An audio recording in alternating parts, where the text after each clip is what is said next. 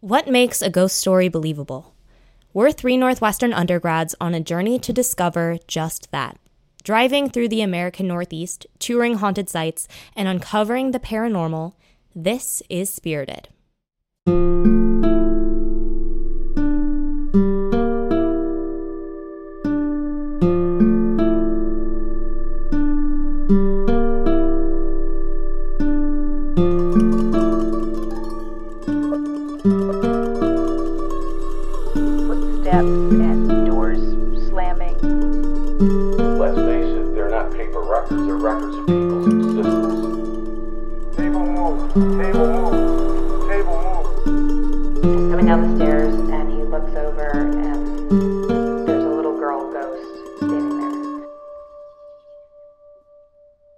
Alternative facts, alternative storylines, concepts or events that some people take as truth and others take as fantasy.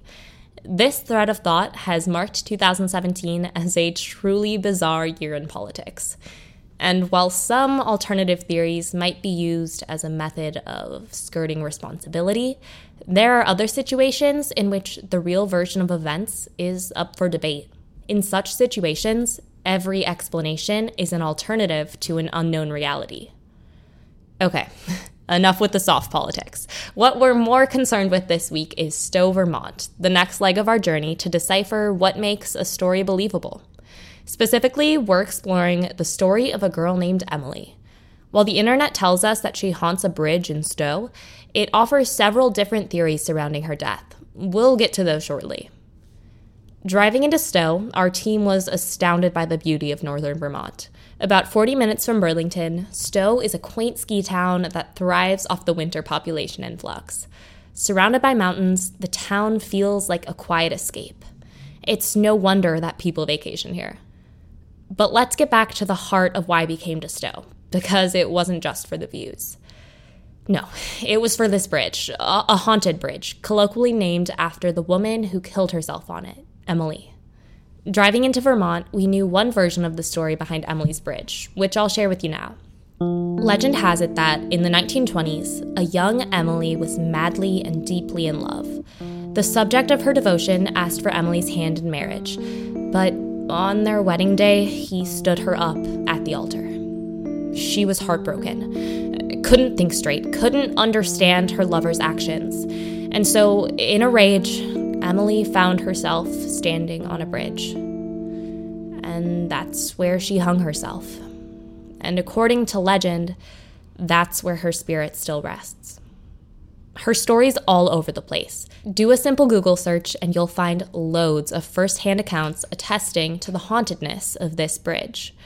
There are YouTube videos of teens and adults investigating the bridge, whether by day or midnight. And there are also countless forum entries, a Facebook page, and even an official website. It seems like a lot of coverage for a non-commercialized haunted site. In other words, no one's getting paid.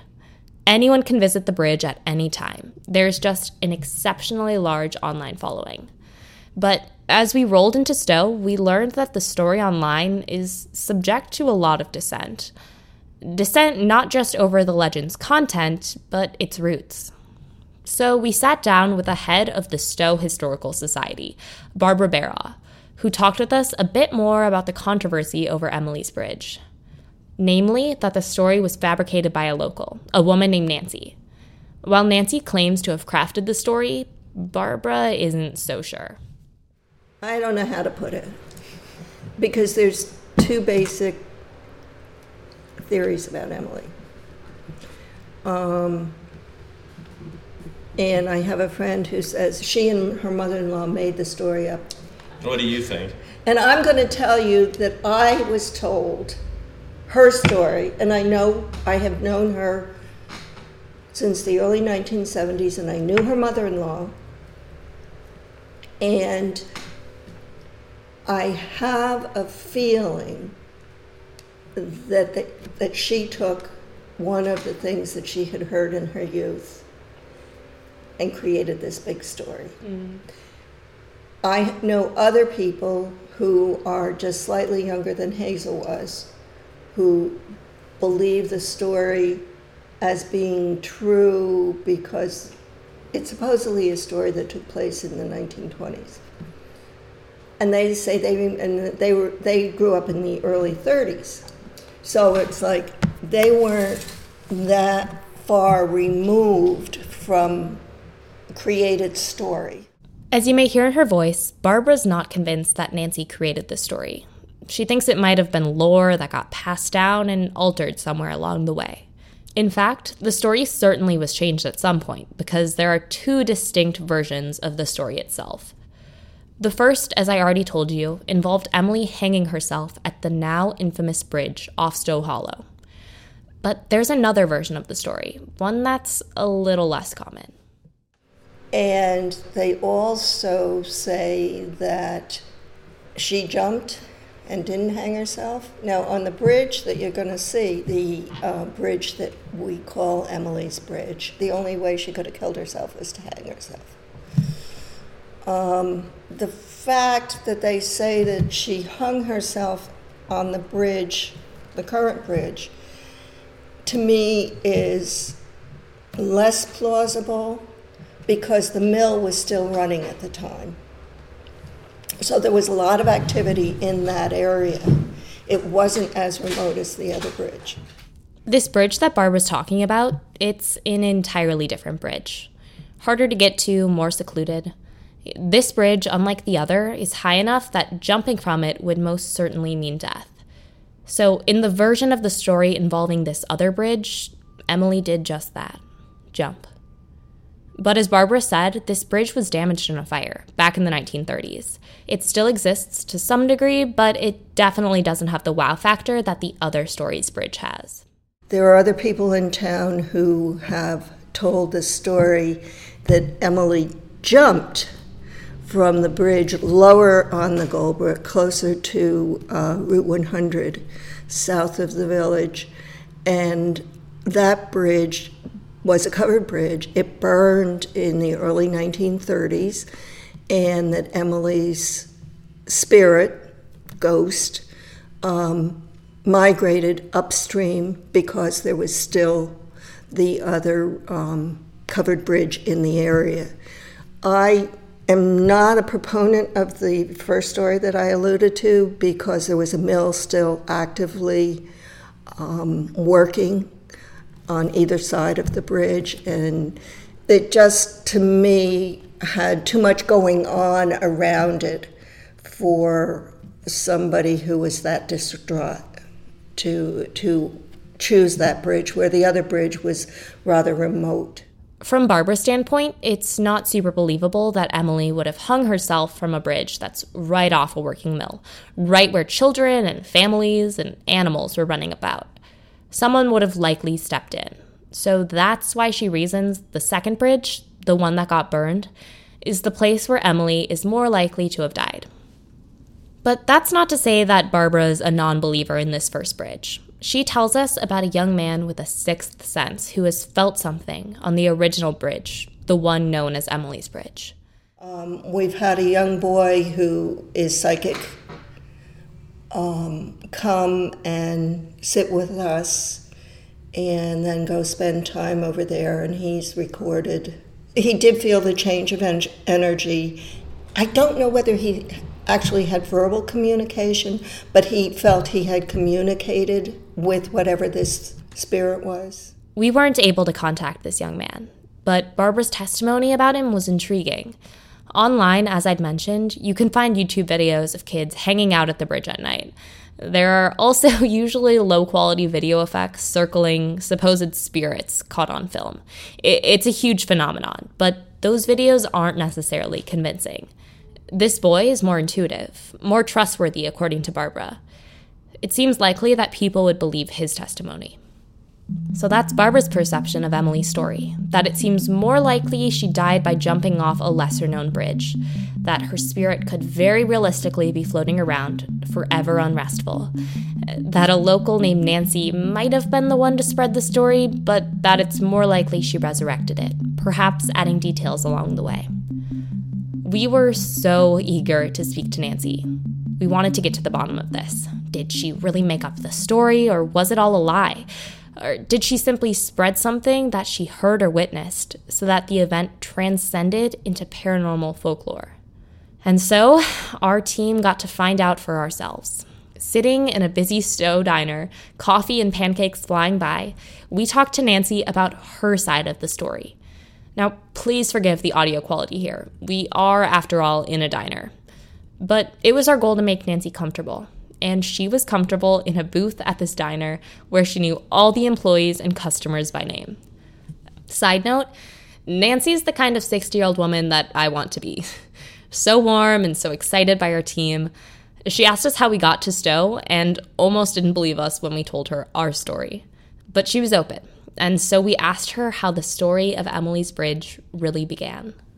She started by telling us about Stowe at the time. It was the 1970s, and she says there was an increase in witch culture and talk of spirits.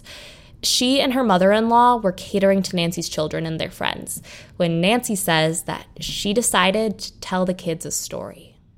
Somehow, it was a long afternoon, and we were just shooting the breeze and this witchery stuff. And I said to Hazel, my mother-in-law,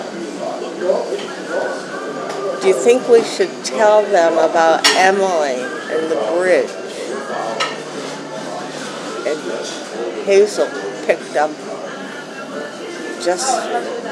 she said, well, yeah, I think that that would be a good story for them to know. So we passed this growing story back and forth, and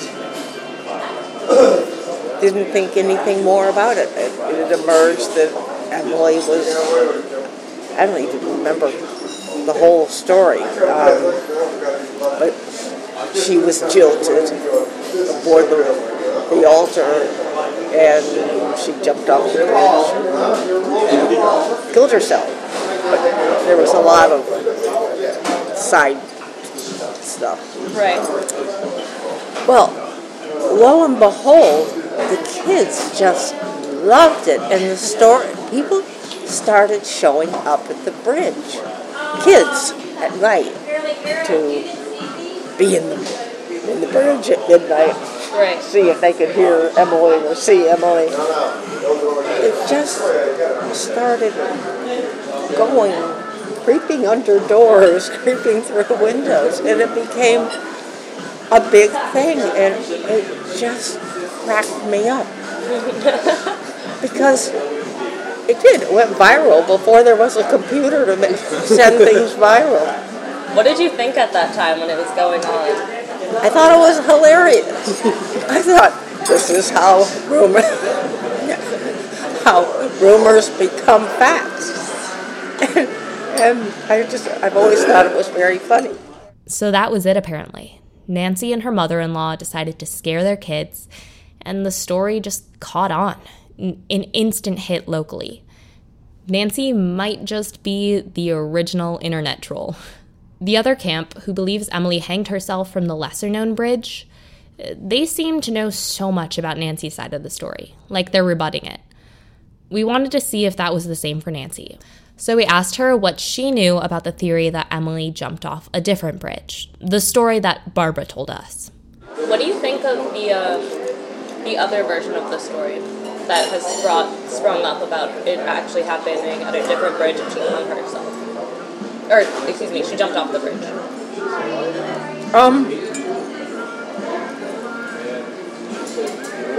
I had never heard the story. And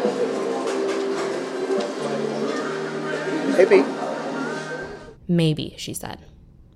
Clearly, that version of events wasn't a major concern to her. Nancy appeared more amused by the way her story had skyrocketed. And as the person who claims to have created it, Nancy doesn't believe the story of Emily. But that doesn't mean she doesn't believe in ghosts. So, do you personally believe in ghosts? Yes. You do? I do believe in ghosts. Why do you believe in ghosts? Because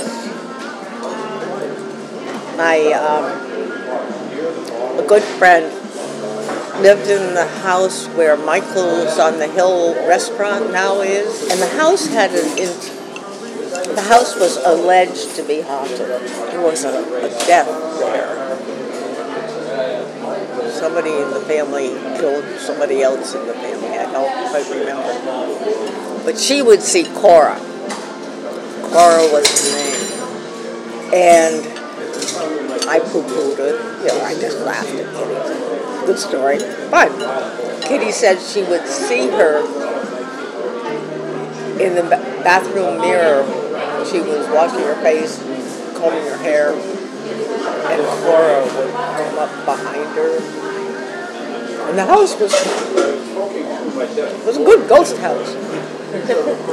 And I spent a couple of nights there once. And I got up in the middle of the night, the bathroom was upstairs, and I started up the staircase, and all of a sudden, downstairs door slammed, and the upstairs door slammed, and I was in the staircase with Cora.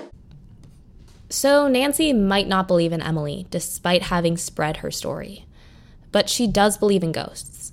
And most notably, she believes in the power of the human mind, the ability to locate the thing you're most desperate for. It's like learning a new vocab word. You see this word, and you truly understand it. And suddenly, that word is everywhere. It's in every book. It's in every article. See, we begin to notice the things we're desperate for. For people searching for an answer to unexplained events, or people who want to believe in ghosts, maybe that desire is all they need. Maybe belief comes from the desire to believe. Those are the two tales of one city, Stowe.